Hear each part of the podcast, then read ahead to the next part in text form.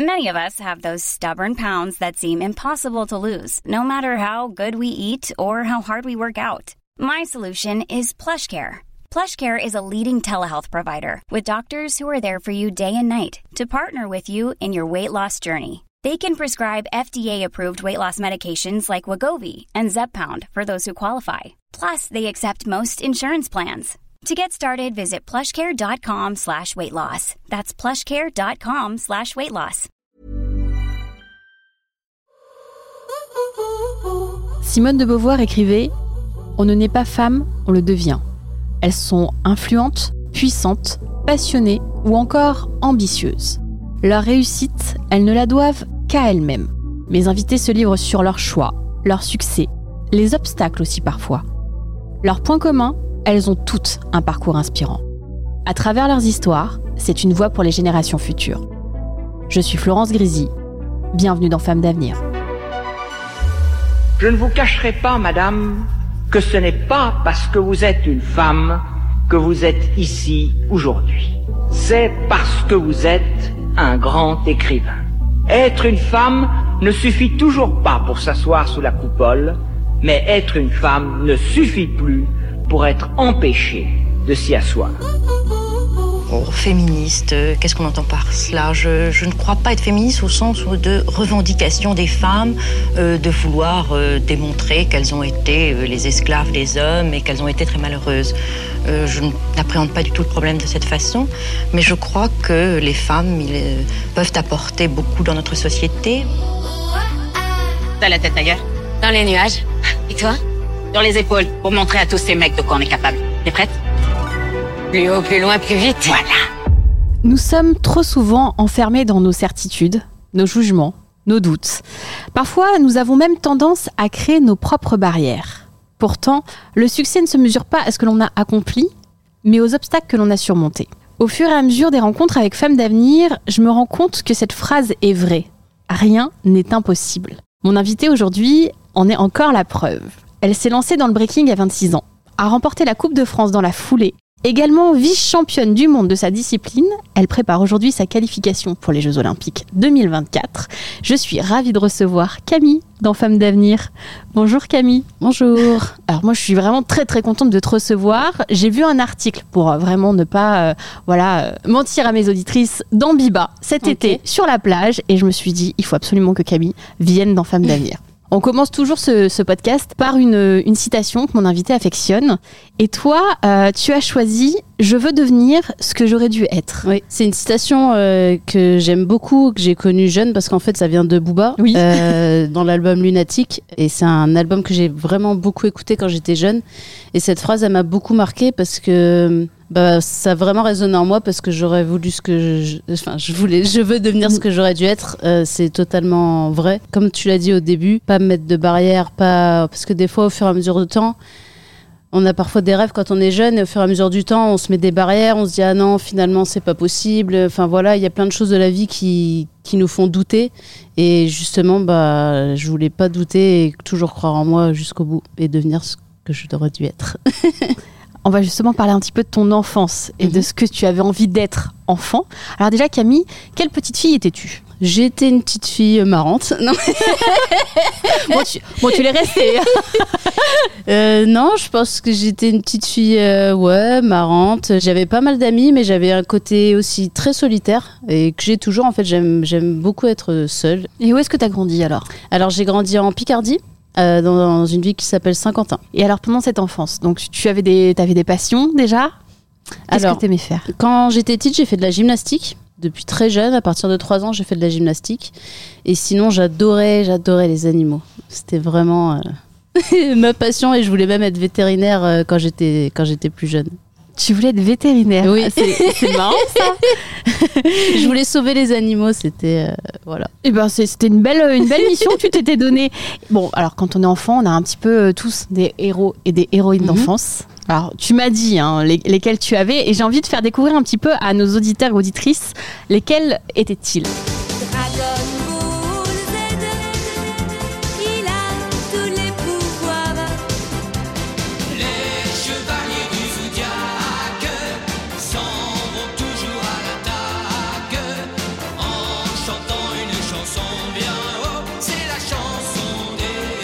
Bon alors du coup, est-ce que tu peux nous dire lesquels étaient, euh, étaient tes héros? C'est donc deux héros. Donc, euh, bah, Sangoku, Oui. la base. hein. Bah oui, oui.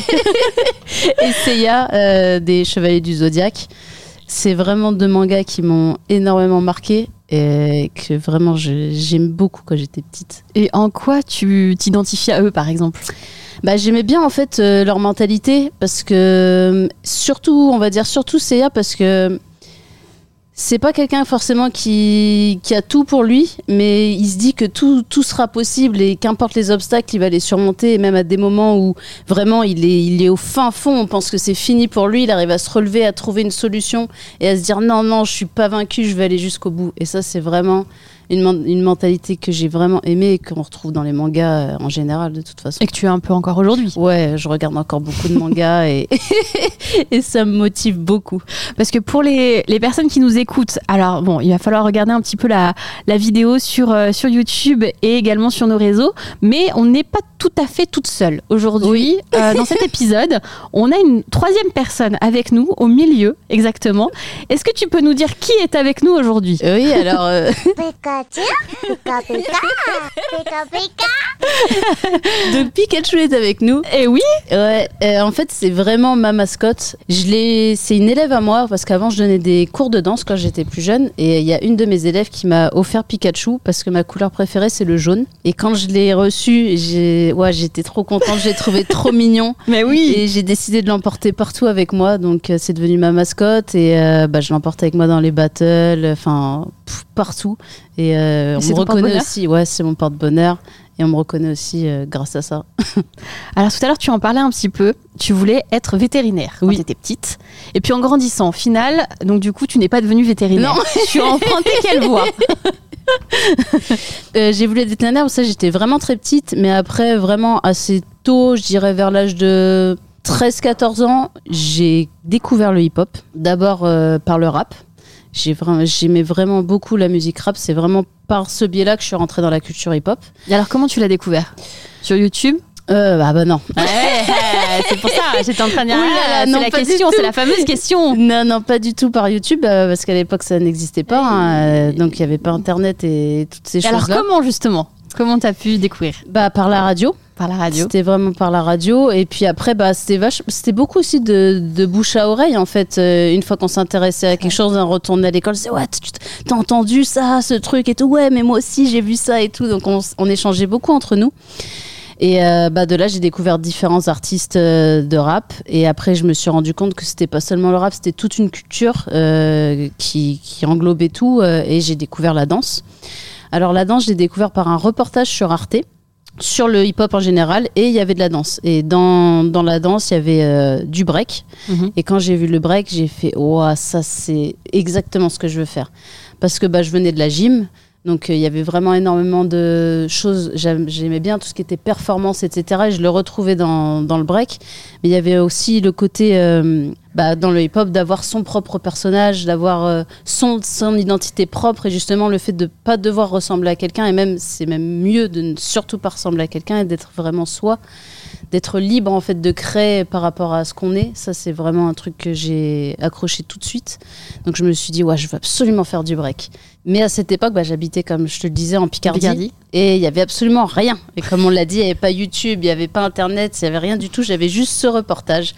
Alors du coup, j'essayais d'apprendre des pas en regardant le reportage. Mais c'était un reportage, c'était pas une- un cours. Donc je devais mettre pause. Dans le fond de l'écran, je voyais euh, des gens qui faisaient du break. Donc je mettais pause, j'essayais de refaire les pas et tout. Et bon, c'était super compliqué. Et puis au fur et à mesure du temps, j'ai essayé de rencontrer des personnes qui faisaient la danse. Et j'ai rencontré que des personnes qui faisaient euh, du pop. Donc c'est la danse hip-hop, mais c'est pas du break. C'est vraiment une danse hip-hop qui se danse que debout. Donc j'ai commencé finalement par le pop. Et ensuite, j'ai pratiqué énormément. Et j'ai fait une audition, euh, je saurais plus vous dire quelle année exactement, je crois en 2007 ou 2008. Parce que je me suis dit, bon, bah, je veux quand même vivre de la danse, donc il faut se bouger, il faut faire une audition. Donc je me suis dit, je vais faire une audition pour voir ce que ça donne. Vraiment, je voulais vraiment voir ce que ça donne. C'était la première audition de ma vie. Et finalement, j'ai été prise directe. Donc, ouais, trop de chance. Énormément de chance. Ouais, incroyable. Vraiment incroyable pour moi. Et euh, encore plus de chance parce que, en fait, euh, bah, le spectacle dans lequel j'ai été prise a énormément marché. Et on était cinq danseurs hip-hop dedans, et à l'intérieur, il y avait un breaker. Et c'est de là que je me suis dit, oh, je suis deg, c'était ça que je voulais faire. Moi, je voulais faire du break, c'était vraiment mon rêve et tout. Et j'avais euh, 23 ans à l'époque.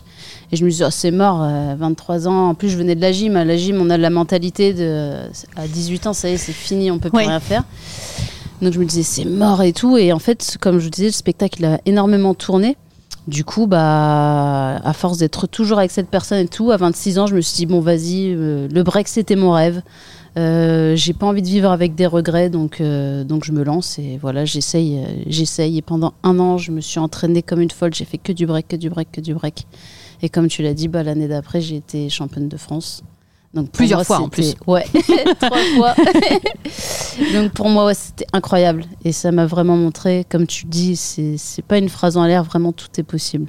On parle hein, forcément de, de ce parcours et on se dit au milieu de ce parcours, est-ce qu'il y a une personne qui a marqué ce parcours? Bon, alors, On a un peu compris. on a un petit peu compris, mais bon, quand même, c'est important de le citer. J'ai envie de voilà que tu me dises qui est cette personne. Ouais, alors bah, une personne qui a vraiment été très importante, c'est la personne que je vous ai dit euh, qui dansait avec nous dans la compagnie. Euh, il s'appelle Bidi et c'est aussi donc euh, un b-boy, un breaker.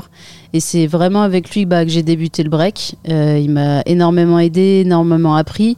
Et après, bah, on a fondé tous les deux euh, notre groupe, notre crew qui s'appelle Ye Yellow et c'est devenu une compagnie de danse professionnelle avec laquelle on fait des spectacles et on tourne en France et à l'étranger. Est-ce que tu t'imaginais faire autre chose dans la vie? Bah franchement, comme je te disais, à partir de mes 14-15 ans, je savais que je ferais ça.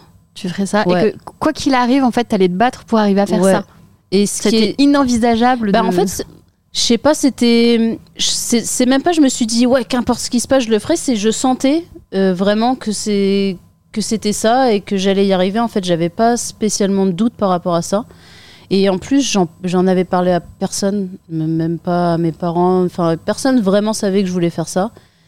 Et j'en ai parlé vraiment très tardivement, quand, euh, bah, presque quand, euh, quand j'étais sur le point d'y arriver. Et c'est là que j'ai commencé à en parler. Mais sinon, je l'ai vraiment gardé pour moi. C'est sur ça que je te disais, je suis un peu quelqu'un de solitaire, tu vois. Je, je garde beaucoup les choses pour moi, etc. Et j'étais un peu la seule à savoir que j'allais faire ça. Et tes parents, ils l'ont accueilli comment euh, cette nouvelle, euh, du coup, de dire, euh, bah voilà, en fait, je vais performer, je vais faire du breaking, euh, du break, et je vais, voilà, ça va être ma, ça va être ma vie. Comme je te disais, comme j'en avais pas trop parlé, c'est pour eux, ça arrivait un peu comme un cheveu sur la soupe. En plus, j'étais, je vais dire malheureusement, c'est pas malheureusement, j'étais assez forte à l'école. Et mon père, il, il- enfin voilà, j'ai commencé par faire une prépa de bio que j'ai arrêté parce que ça me plaisait pas, mais mon père voyait en moi euh, quelqu'un qui allait faire des grandes études, etc. Donc je pense qu'au début, il était quand même déçu Oui. et ça a été un peu dur. Mais au final, bah, comme ça a marché et comme voilà, je suis heureuse et je fais ce que j'aime, je pense que maintenant, bah, il est content et voilà, ils sont, mes parents sont contents, quoi. Et dans tout ce parcours, qu'est-ce qui euh, t'a rendu le plus fier Ou Qu'est-ce qui te rend le plus fier? Alors, il y a plusieurs choses quand même qui m'ont rendu fière. Le, le premier, bah, c'est quand j'étais championne de France, parce que pour moi, comme je te Forcément. disais, c'était vraiment la consécration et ça m'a vraiment montré que voilà, on peut le faire et que faut toujours faire ce qu'on a envie de faire. Sinon, une autre victoire à laquelle j'étais vraiment très fière, c'est j'ai participé justement, bah, comme j'avais gagné le championnat de France euh, Big Girl, donc catégorie des filles. Quelques années plus tard, en fait, j'ai voulu le faire euh, en catégorie B-Boy. Donc j'ai gagné une qualification, la qualification Île-de-France euh, B-Boy. Donc ça, pour- c'était la première fois qu'en fait une fille euh, Qu'une gagnait. femme gagnait, ouais. Pour moi, c'était incroyable. J'étais trop fière de moi parce que c'était Tu vraiment m'étonnes. mon objectif de montrer que voilà, euh, même en break, une fille peut gagner des battles B-Boy, il y a aucun souci. Malheureusement, j'ai pas eu le droit de participer à la finale nationale parce que bah voilà, il y avait une catégorie Big Girl et une catégorie B-Boy. Donc ça, c'était un petit peu déçu, mais j'étais très fière. Et sinon, bah, la dernière chose dont j'étais vraiment très fière, c'est euh, j'ai gagné un championnat du monde qui s'appelle euh, Unbreakable en Mhm. 2018. Et c'était bah, mon premier titre de championne du monde. Donc là, j'étais extra fière aussi. Tu m'étonnes. Participer aux Jeux Olympiques, hein, pour une athlète, on sait que c'est un rêve. Euh, pour la première fois de l'histoire, euh, ce 2024 s'ouvre à ta discipline. Euh, c'est un nouveau challenge de te qualifier euh, pour y participer. Ouais, bien sûr, c'est un énorme challenge. Euh, ça va vraiment pas être facile. Et, mais on va tout faire pour. Alors les qualifications, c'est quand pour, euh, pour Alors, il y a des, ça a déjà commencé. Ouais. Il y en a eu pas mal. Et euh, en décembre 2000, bah, décembre là 2023, il y aura une première sélection qui sera faite et euh, tout le monde ne pourra plus participer aux qualifications. Donc voilà. Donc, la prochaine séance, c'est voilà. décembre. C'est ça. C'est proche, c'est Ouais, proche. Donc là, proche. là l'entraînement, Ouais. je suppose que tu ne fais que ça. tu nous accordes vraiment un petit créneau parce que là, du coup, faut, ouais, faut être focus sur ça. les entraînements. Alors, devant les, les obstacles hein, ou les défis, certaines d'entre nous, euh, parfois, préfèrent abandonner ou renoncer. Euh, bon, toi, j'ai envie de dire, est-ce que ça a été ton cas un jour? D'avoir envie de renoncer? D'avoir envie de renoncer ou d'abandonner, de dire, euh, finalement, c'est trop dur Euh, non, j'ai jamais eu des moments vraiment où je me suis dit. Enfin. Il y a eu des moments où je me suis dit j'en ai marre, etc. Mais au fond de moi, je savais très bien que je pouvais pas abandonner parce que pour moi, la danse, c'est vraiment vital. C'est c'est vraiment quelque chose qui fait partie de moi et j'en ai vraiment besoin pour extérioriser, pour. euh, C'est comme ton oxygène. Ouais, franchement, c'est vraiment un truc vital pour moi. Du coup, ça, je sais que la danse, j'arrêterai jamais. Après, j'ai, je me suis peut-être posé des questions par rapport au battle, parce que bah voilà, dans la danse, il y a plusieurs, euh, il y a plusieurs aspects, surtout dans ma vie, parce que je suis aussi chorégraphe de ma compagnie de danse, donc je, je crée des spectacles et je fais aussi des battles. Et ça a pu m'arriver des fois après des défaites en battle de me dire ouais vas-y c'est bon euh, les battles ça m'énerve et tout etc. Mais finalement c'est quand même quelque chose que, que j'aime énormément et euh, et en tout cas, des fois, moi, le conseil que je peux donner quand on a envie de vraiment d'abandonner ou qu'on en qu'on n'en peut plus, qu'on en a marre, bah, c'est d'arrêter un petit, un petit moment, en fait. Et euh, si, si quand tu arrêtes un petit moment, au bout d'un moment, bah voilà, tu vas ressentir la flamme ou l'envie de, de refaire euh, la chose que tu faisais avant, bah, c'est vraiment quelque chose que t'aimes et qu'il faut continuer à le faire. J'ai envie de, de connaître ton opinion et de savoir qu'est-ce que tu répondrais aux personnes qui pensent encore que certains métiers, certains sports, ou même disciplines ne sont, réservés, euh, ne sont pas réservés aux femmes, justement. Bah, Malheureusement, encore certaines personnes le pensent. Bah, je pense qu'il y a, il suffit de regarder un peu autour, un peu autour de soi. Il y a des exemples euh, dans toutes les disciplines de, de femmes qui ont rayonné et qui ont brillé, donc euh, ça pourra tout de suite leur montrer qu'ils ont tort. Si tu devais donner un conseil aux femmes qui nous écoutent aujourd'hui, lequel serait-il? De toujours croire en ses rêves. Ça, c'est, c'est vraiment un truc qui, qui est important pour moi, qui peut paraître bateau et un peu cucu même des fois, mais c'est vraiment un- quelque chose en lequel je crois, c'est croire en ses rêves, faire les choses avec sincérité, amour et rigueur. Camille, on arrive à la fin euh, de cet épisode et je pose la même question à toutes mes invitées. Et toi, si tu pouvais parler à la petite fille que tu étais, qu'est-ce que tu lui dirais aujourd'hui? J'espère que tu es fière de moi. Merci Camille. Merci. Si ce podcast vous plaît et que vous souhaitez le soutenir, vous pouvez vous abonner sur n'importe quelle plateforme et laisser 5 étoiles et un commentaire. Et vous, si vous pouviez parler à la petite fille que vous étiez, que lui diriez-vous? Powerful.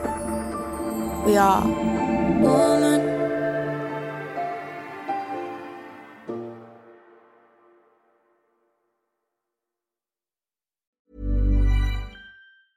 Ever catch yourself eating the same flavorless dinner three days in a row? Dreaming of something better? Well, HelloFresh is your guilt-free dream come true, baby. It's me, Kiki Palmer. Let's wake up those taste buds with hot, juicy pecan-crusted chicken or garlic butter shrimp scampi. Mm. Hello Fresh. Stop dreaming of all the delicious possibilities and dig in at HelloFresh.com. Let's get this dinner party started.